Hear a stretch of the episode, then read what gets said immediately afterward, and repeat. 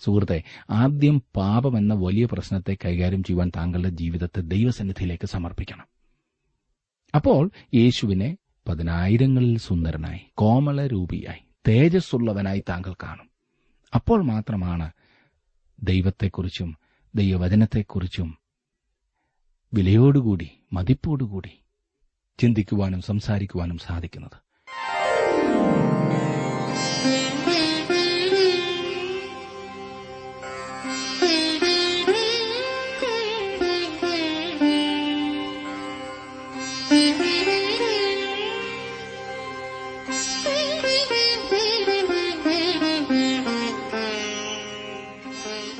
T W ആറിന്റെ വേദപഠന class ആരംഭിക്കുകയാണ്. ജീവ സന്ദേശം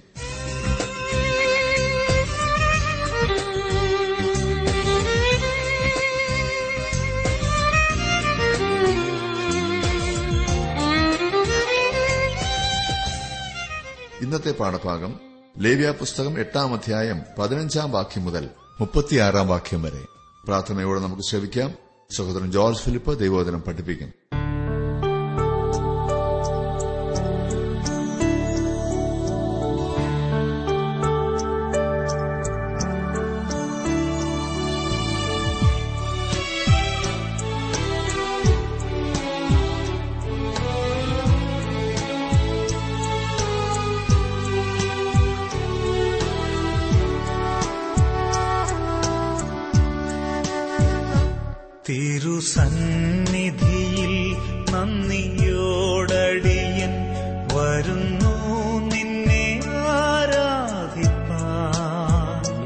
കാനി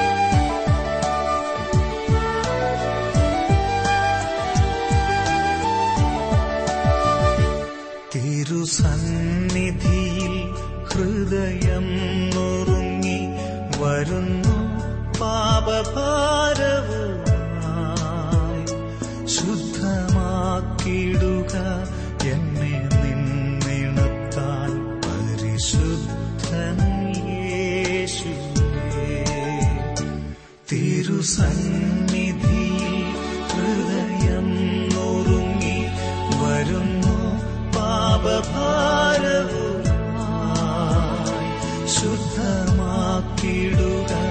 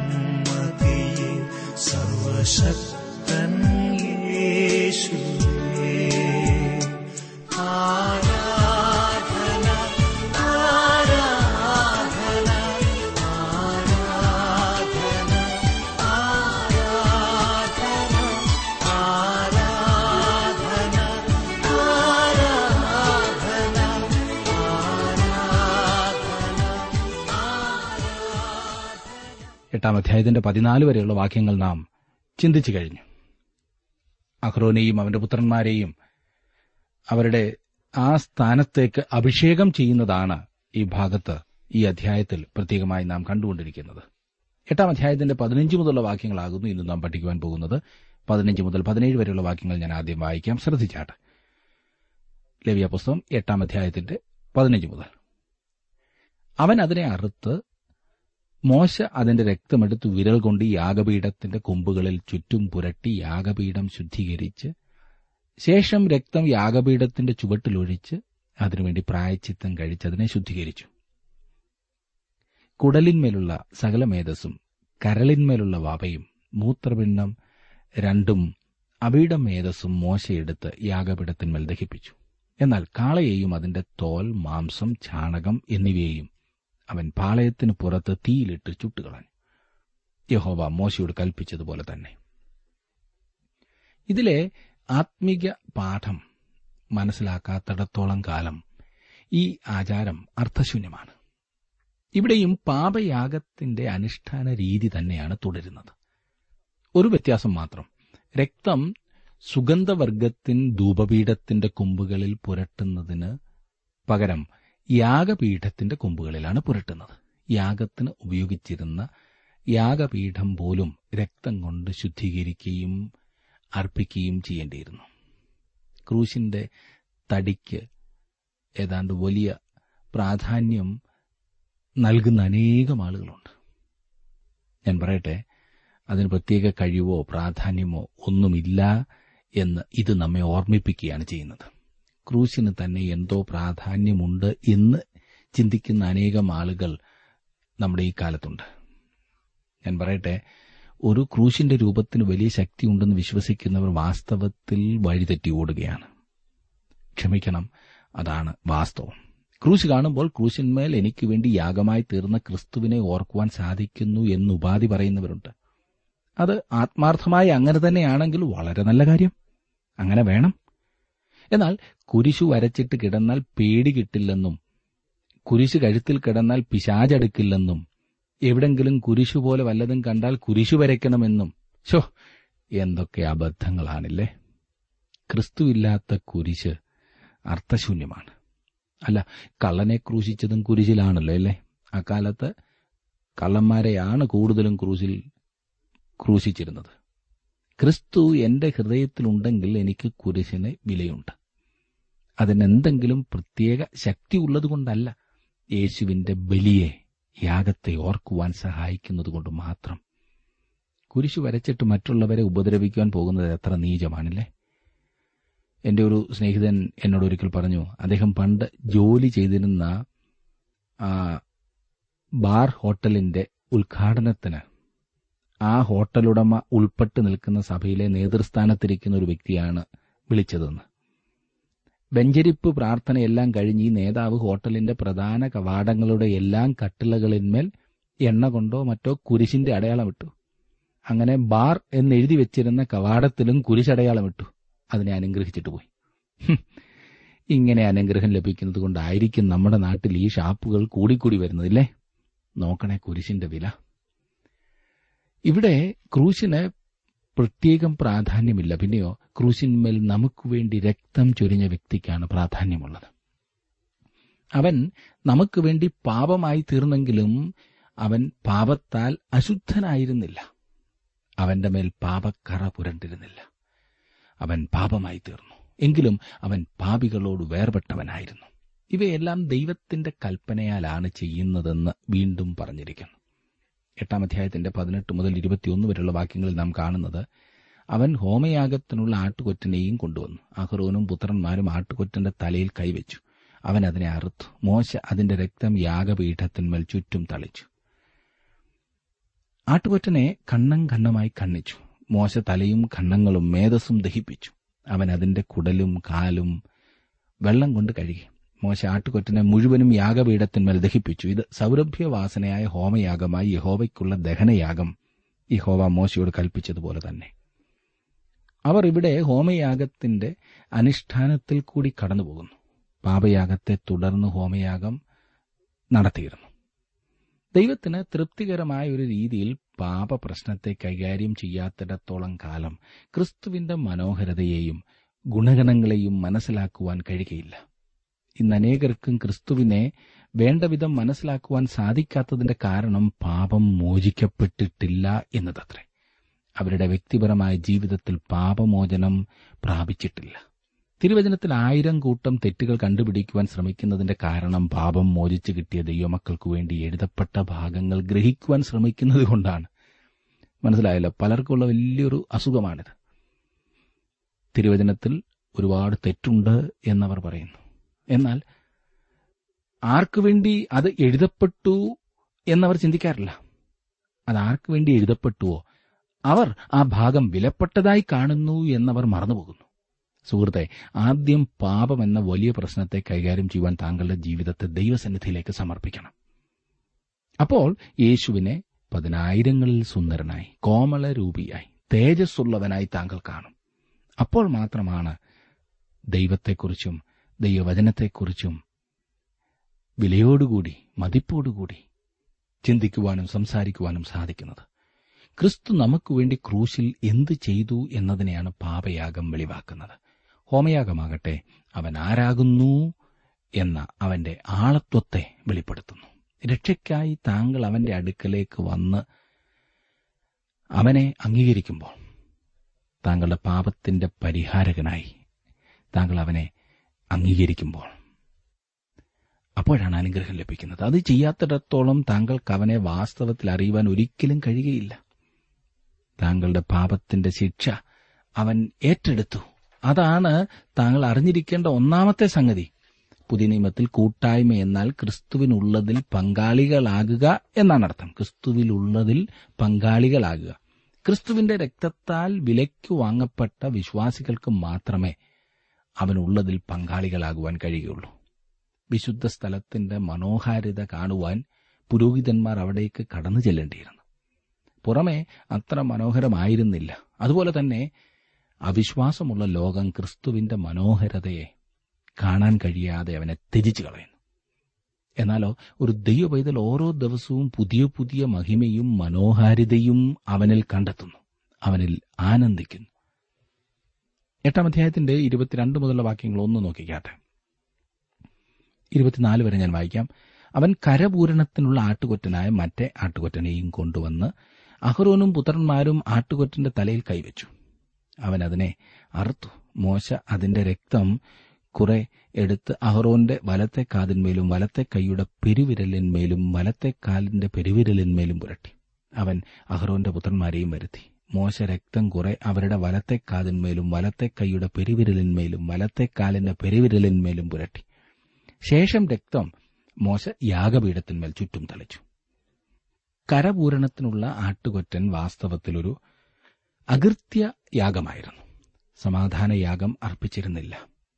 എന്തുകൊണ്ട് പുരോഹിതന്മാർ നേരത്തെ തന്നെ കൂട്ടായ്മയുടെയും സംസർഗത്തിന്റെയും സ്ഥലമായ വിശുദ്ധ സ്ഥലത്ത് ആയിരിക്കുന്നു എന്നതാണ് അതിന് കാരണം? ദൈവശബ്ദം കേൾക്കുന്ന കാതിന്റെ ചിഹ്നമാണ് രക്തം പുരണ്ട കാത്. അതില്ലാതെ സ്നേഹിത താങ്കൾക്ക് അവന്റെ ശബ്ദം കേൾക്കുവാൻ കഴിയുകയില്ല. പ്രാകൃത മനുഷ്യൻ ക്രിസ്തുവിന്റെ കാര്യങ്ങൾ സ്വീകരിക്കുന്നില്ല. ശുശ്രൂഷയ്ക്ക് രക്തം പുരണ്ട കൈ ആവശ്യമായിരുന്നു. ഒരാൾ രക്ഷിക്കപ്പെടുന്നതിനു മുൻപ് അവന് ദൈവത്തെ സേവിക്കുവാൻ സാധ്യമല്ല. ദൈവ മുൻപാകെയുള്ള നടപ്പിനു വേണ്ടി രക്തം പുരണ്ട കാൽ അത്യാവശ്യമായിരുന്നു. വ്യക്തിയെ പൂർണമായി ദൈവത്തിന് സമർപ്പിക്കേണ്ട ആവശ്യമുണ്ട് എന്നതിന്റെ സൂചനകളാണ് ഇവയെല്ലാം. ഞാൻ ഇനിയും ഇരുപത്തിയഞ്ച് മുതലുള്ള വാക്യങ്ങൾ വായിക്കാം. എട്ടാം അധ്യായത്തിന്റെ ഇരുപത്തിയഞ്ച് മുതൽ. മേധസ്സും തടിച്ച വാലും കുടലിന്മേലുള്ള സകല മേധസ്സും കരളിന്മേലുള്ള വവയും മൂത്രപിണ്ഡം രണ്ടും അവയുടെ മേധസ്സും വലത്തെ കൈക്കുറകും അവനെടുത്ത്. ഹോവയുടെ സന്നിധിയിലുള്ള പുളിപ്പില്ലാത്ത അപ്പം ഇരിക്കുന്ന കൊട്ടയിൽ നിന്ന് പുളിപ്പില്ലാത്ത ഒരു അപ്പവും എണ്ണയപ്പമായ ഒരു ദോശയും ഒരു വടയും എടുത്ത് മേധസ്സിന്മേലും കൈക്കുറകിന്മേലും വെച്ച് അവയൊക്കെ ഈ മഹറോന്റെ കയ്യിലും അവന്റെ പുത്രന്മാരുടെ കയ്യിലും വെച്ച് ഹോവയ്ക്ക് നീരാജനം ചെയ്തു. പിന്നെ മോശ അവയെ അവരുടെ കയ്യിൽ നിന്ന് എടുത്ത് യാഗപീഠത്തിന്മേൽ യാഗത്തിന്മീതെ ദഹിപ്പിച്ചു. ഇത് സൗരഭ്യവാസനയായ കരപൂരണയാഗം യഹോവയ്ക്കുള്ള ദഹനയാഗം തന്നെ. മോശ അതിന്റെ നെഞ്ചെടുത്ത് യഹോവയുടെ സന്നിധിയിൽ നീരാജനാർപ്പണമായി നീരാജനം ചെയ്തു. അത് കരപൂരണത്തിന്റെ ആട്ടുകൊറ്റനിൽ മോശയ്ക്കുള്ള ഓഹരിയായിരുന്നു. യഹോവ മോശയോട് കൽപ്പിച്ചതുപോലെ തന്നെ. എല്ലാ യാഗങ്ങളിൽ നിന്നും കുറേശ്ശ അവർ എടുത്ത് അഹരോന്റെയും പുത്രന്മാരുടെയും കൈകളിൽ വെച്ചിരുന്നു. ഈ വാക്യങ്ങളിൽ അതാണല്ലോ നാം കാണുന്നത്. പിന്നീട് അവർ അത് യഹോവയ്ക്ക് അർപ്പിക്കുമായിരുന്നു. ഒരു യാഗത്തിന്റെ വിലയുടെ അടിസ്ഥാനത്തിന്മേലുള്ള പൂർണ സമർപ്പണത്തെയാണ് ഇത് സൂചിപ്പിക്കുന്നത്. ക്രിസ്തുവും അങ്ങനെ തന്നെ അനേകരുടെ പാപങ്ങളെ ചുമപ്പാൻ ഒരിക്കൽ അർപ്പിക്കപ്പെട്ട് തനിക്കായി കാത്തു നിൽക്കുന്നവരുടെ രക്ഷയ്ക്കായി അവൻ പാപം കൂടാതെ രണ്ടാമത് പ്രത്യക്ഷനാകും എന്ന് എബ്രാലേഖനം ഒൻപതാം അധ്യായത്തിന്റെ ഇരുപത്തിയെട്ടാം വാക്യത്തിൽ നാം വായിക്കുന്നല്ലോ ഇനിയും ലവ്യപുസ്തകം എട്ടിന്റെ മുപ്പതാം വാക്യത്തിലേക്ക് വന്നാട്ട് മോശ അഭിഷേക തൈലവും യാഗപീഠത്തിന്മേലുള്ള രക്തവും കുറേശ്ശിയെടുത്ത് അഹ്റോന്റെ മേലും അവന്റെ വസ്ത്രത്തിന്മേലും അവന്റെ പുത്രന്മാരുടെ മേലും പുത്രന്മാരുടെ വസ്ത്രത്തിന്മേലും തളിച്ചു. അഹ്റോനെയും അവന്റെ വസ്ത്രത്തെയും അവന്റെ പുത്രന്മാരെയും പുത്രന്മാരുടെ വസ്ത്രങ്ങളെയും ശുദ്ധീകരിച്ചു. ഇവിടെ പുരോഹിതന്മാരും അഹ്റോനോടുകൂടെ രക്തം കൊണ്ടും തൈലം കൊണ്ടും ശുദ്ധീകരിക്കപ്പെടുന്നു. രക്തം പാപങ്ങളുടെ മോചനത്തിനായിട്ടാണ്. അത് ക്രിസ്തുവിന്റെ പ്രവർത്തനം. തൈലം ദൈവാത്മാവിന്റെ അഭിഷേകത്തിനു വേണ്ടിയാണ്. ഇതിനുള്ള നിർദ്ദേശങ്ങൾ പുറപ്പാട് പുസ്തകം ഇരുപത്തിയൊൻപതാം അധ്യായത്തിന്റെ ഇരുപത്തിയൊന്നാം വാക്യത്തിൽ നൽകിയിട്ടുണ്ട്. അവരും സാക്ഷാൽ വിശുദ്ധീകരിക്കപ്പെട്ടവരാകേണ്ടതിന് ഞാൻ അവർക്കു വേണ്ടി എന്നെ തന്നെ വിശുദ്ധീകരിക്കുന്നു എന്ന് യേശുക്രിസ്തു യോഹന്നാന്റെ സുവിശേഷം പതിനേഴാം അധ്യായത്തിന്റെ പത്തൊൻപതാം വാക്യത്തിൽ പറഞ്ഞതിനെയാണ് ഇത് സൂചിപ്പിക്കുന്നത്. വിശ്വാസികൾ ലോകത്തിന്റെ മുൻപാകെ രക്തത്താൽ വിലയ്ക്ക് വാങ്ങപ്പെട്ട ദൈവമക്കളായി നടക്കേണ്ടതാണെന്ന വസ്തുതയും ഇതിൽ കൂടി നമ്മെ ഓർപ്പിക്കുന്നു. ചിലരെ തീയിൽ നിന്ന് വലിച്ചെടുത്ത് രക്ഷിപ്പാൻ ജഡത്താൽ കറ പിടിച്ച അങ്കി പോലും പകച്ചുകൊണ്ട് ചിലർക്ക് ഭയത്തോടെ കരുണ കാണിപ്പീനെന്ന് യൂതായുടെ ലേഖനം ഇരുപത്തിമൂന്നാം വാക്യത്തിൽ പറഞ്ഞിരിക്കുന്നതിന്റെ അർത്ഥവും ഇതുതന്നെയാണ്.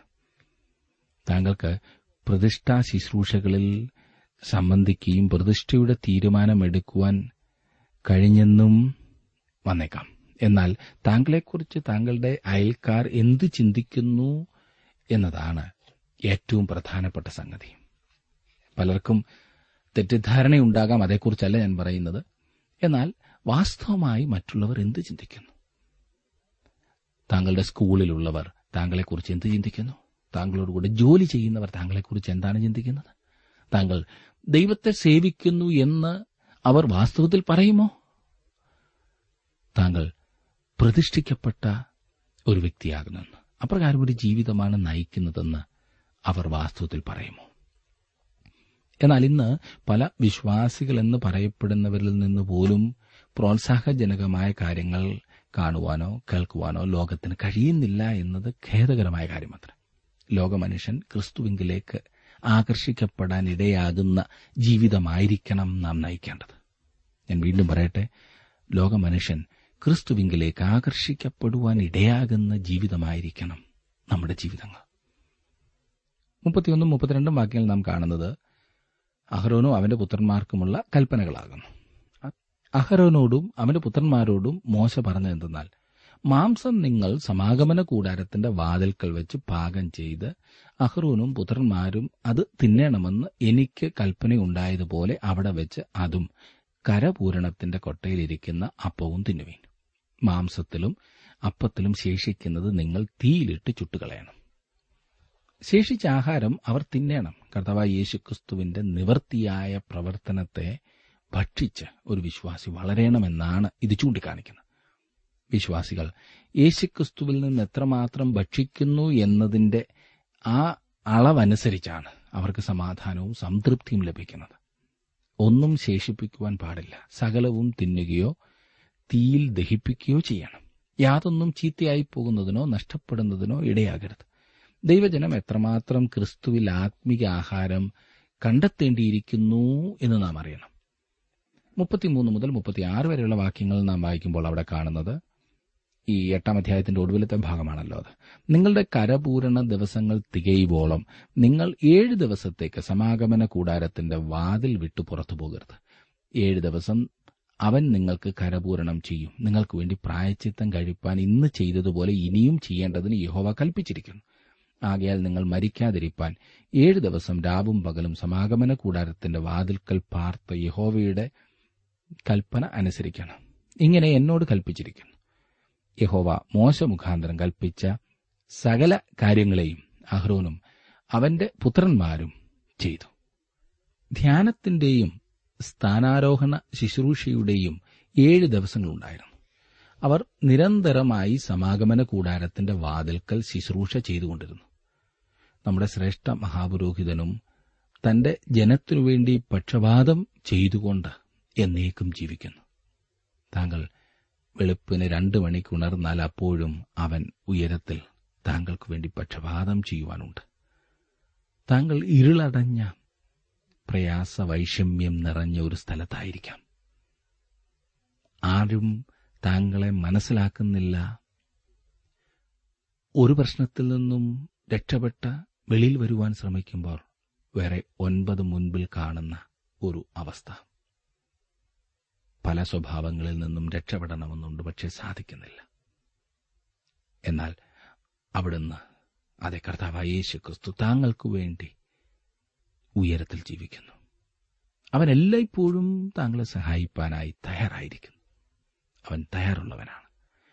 ഇവയെല്ലാം ദൈവത്തിന്റെ കൽപ്പന അനുസരിച്ചാണ് ചെയ്തിരുന്നത് എന്ന് ദൈവജനത്തിൽ വളരെ വ്യക്തമായി പറഞ്ഞിരിക്കുന്നു. ഓരോ മൂന്ന് വാക്യങ്ങൾ കഴിയുമ്പോഴും ആ കാര്യം ആവർത്തിച്ച് ഈ അധ്യായത്തിൽ പറഞ്ഞിട്ടുണ്ട്. അതിന്റെ കാരണം അടുത്ത അധ്യായത്തിൽ വിശദമായി ചിന്തിക്കുന്നത് അത്ര. അടുത്ത അധ്യായത്തിലേക്ക് പ്രവേശിക്കുന്നതിന് മുൻപേ പ്രിയ സുഹൃത്തെ ഞാനൊന്ന് ചോദിക്കട്ടെ? ദൈവ കൽപ്പനയനുസരിച്ച് ദൈവ ഇഷ്ടം പ്രവർത്തിക്കുവാൻ താങ്കളുടെ ജീവിതത്തെ സമർപ്പിച്ചിട്ടുണ്ടോ?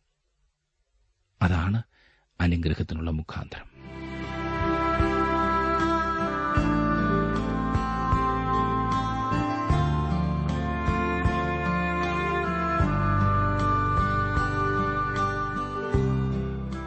ഇന്നത്തെ ജീവസന്ദേശ പഠന ക്ലാസ്സിലൂടെ ഞങ്ങളെ ശ്രദ്ധിച്ച എല്ലാ പ്രിയ ശ്രോതാക്കളോടുമുള്ള നന്ദിയെ അറിയിക്കട്ടെ.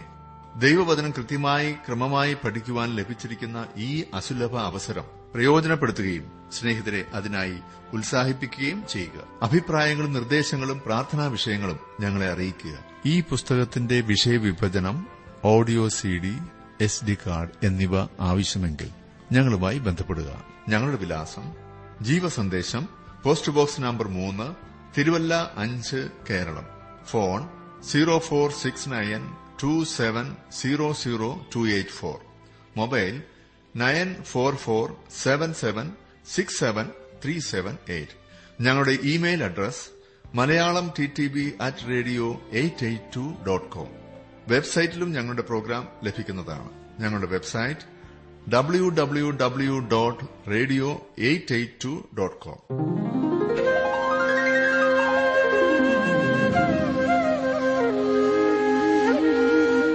ജീവസന്ദേശം പരിപാടിയിൽ കേൾക്കുന്ന ഗാനങ്ങൾ വീണ്ടും കേൾക്കുവാൻ ആഗ്രഹിക്കുന്നവർ രാവിലെ പത്തിനും പതിനൊന്നിനും ഇടയ്ക്ക് nine eight four seven six seven one seven four five എന്ന നമ്പറിലേക്ക് വിളിക്കുക. ആവശ്യപ്പെടുന്ന ഗാനം വീണ്ടും എപ്പോൾ കേൾക്കുവാൻ സാധിക്കും എന്നതും അറിയിക്കുന്നതാണ്. ദൈവം താങ്കളെ അനുഗ്രഹിക്കട്ടെ.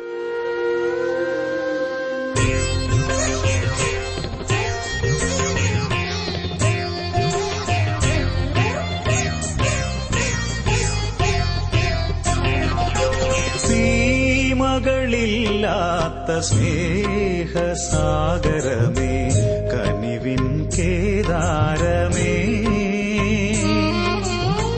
മരുവിൽ മലർവാടിയാണെനിക്കുലകിൽ സ്നേഹത്തിൻ പൂവാടി നീ. സീമകളില്ലാത്ത സ്നേഹസാഗരമേ കനിവിൻ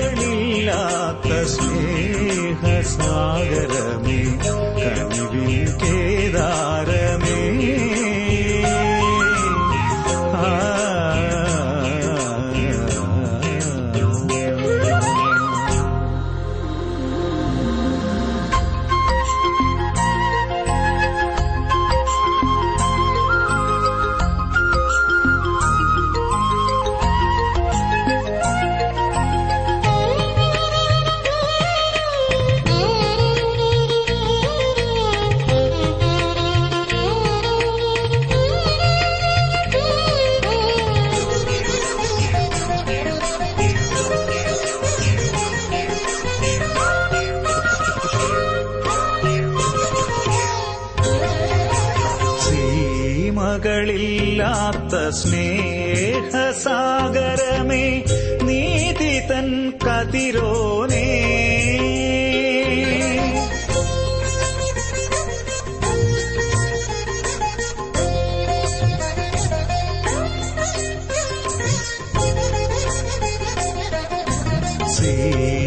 സീമകളില്ലാത്ത സ്നേഹസാഗരമേ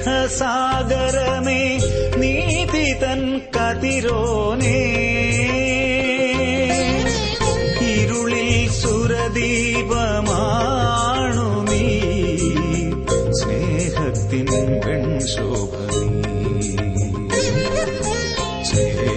സ്നേഹത്തിൻ വെൺശോഭനീ സാസാനി സരിത മദാല മദമദ സമാഗമ സഗനി സ മദനി സ സീമകളില്ലാത്ത സ്നേഹസാഗരമേ കനിവിൻ കേദാരമേ. മരുവിൽ മലർവാടിയാണെനിക്കുലകിൽ സ്നേഹത്തിൻ പൂവാടി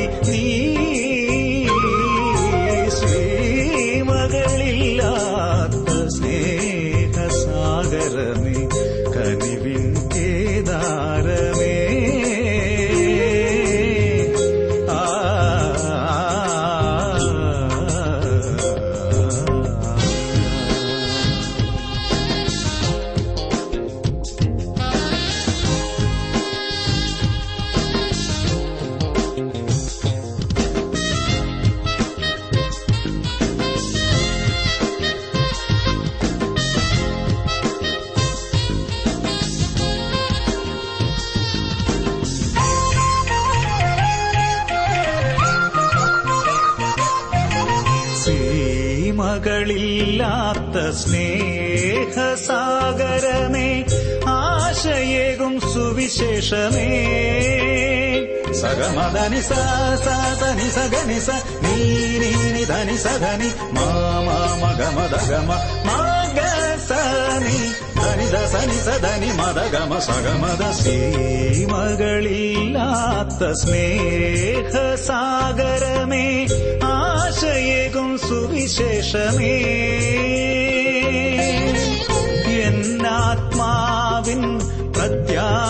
നീ സ്നേഹത്തിൻ സന്ദേശം നീ. സ്നേഹത്തിൻ സന്ദേശം നീ. സീമകളില്ലാത്ത സ്നേഹസാഗരമേ കനിവിൻ കേദാരമേ. മരുവിൽ മലർവാടിയാണെനിക്കുലകിൽ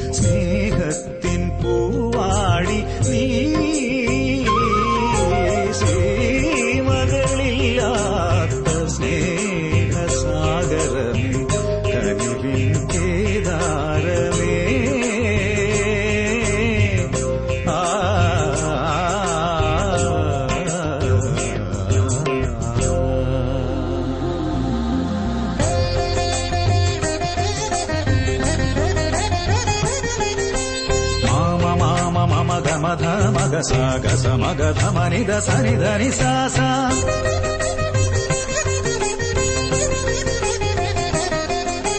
సగ మగ మగ సని సగ సని ధని సా గస సని నిద ధమ మగ మమ ధని సా సగ సని సని ధని ద మదని సా సగ ధని సని ద ధని ధమ మదని సా